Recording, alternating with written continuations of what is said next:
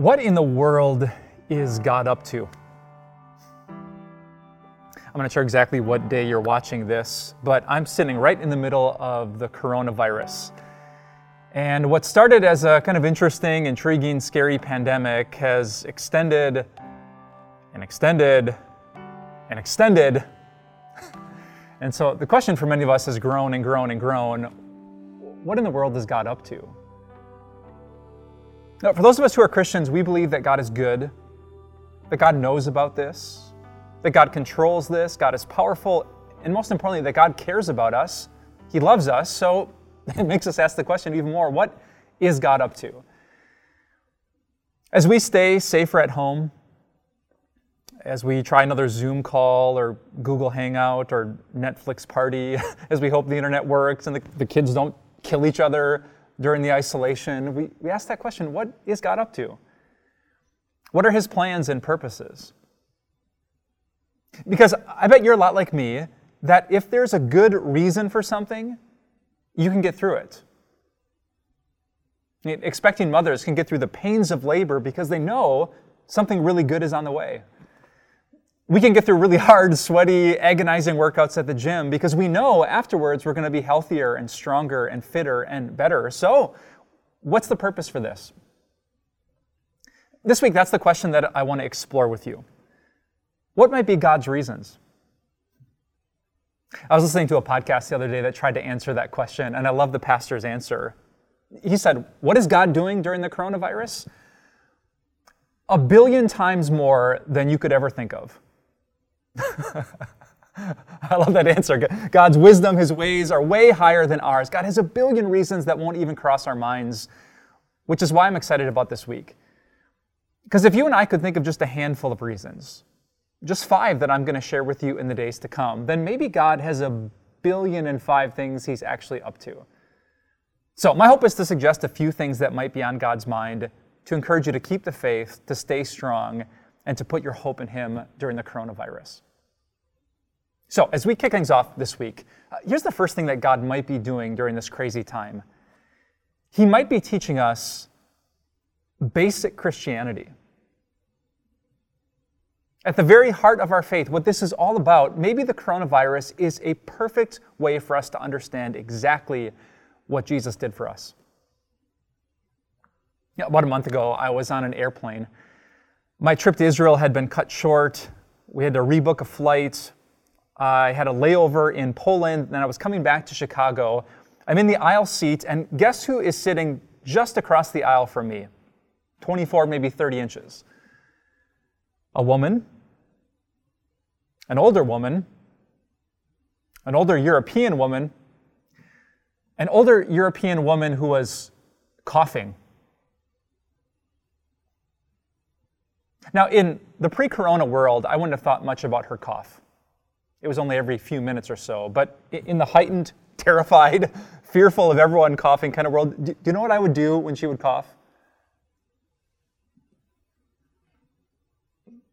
Am I out of focus yet? I don't want to be rude or obvious, but you know, I was kind of scared in the, the terrifying news. What, what if she was sick? And what if she infected me? And what if I infected my family? So I, I leaned away from her sickness for my own sake.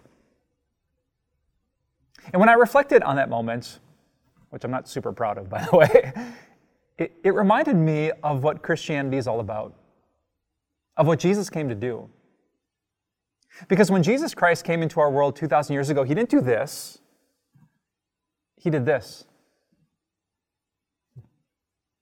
Let me prove it to you from the Gospel of Matthew, chapter 8. Verse 2 says, A man with leprosy came and knelt before Jesus and said, Lord, if you are willing, you can make me clean.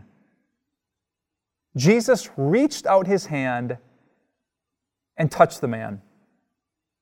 I am willing, he said, be clean. In Jesus' day, people with leprosy were kind of like people with corona today. They were considered dangerous. They needed to be isolated. They were unclean. They could make you sick. They could ruin your life. And so they kept their distance. But what did Jesus do? He didn't lean away. This text says that he reached out towards. And it's such a vivid picture of what Jesus has done for you and for me. I mean, our world, because of Adam and Eve's sin, was infected with an even worse pandemic. Sin had spread like a super virus, and all of us were infected. All of us were dangerous. You know, the fever of our selfishness, it, it raged through every country, every state, every home, and every soul. And it would have been so much easier, so much safer if Jesus would have just stayed home. If there was some angelic, safer at home order, Jesus could have stayed up there and kept his distance from us. But he didn't. He didn't lean back, he reached out. He came into our world not wondering if he'd beat the odds and escape contamination. No, he knew exactly what would happen. He would be infected by sin, it would take his own life. And yet he chose it.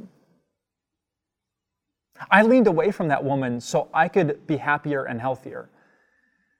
But Jesus leaned towards us so that we could be spiritually healthier and happy in the presence of God.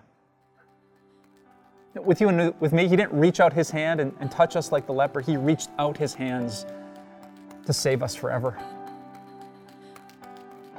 And so, if that's the only thing that God did, if the coronavirus just reminded us that we tend to keep our distance from dangerous people, but Jesus didn't. He reached out to us when we were sinful, lost, and dangerous. He gave up his life so that we could be saved.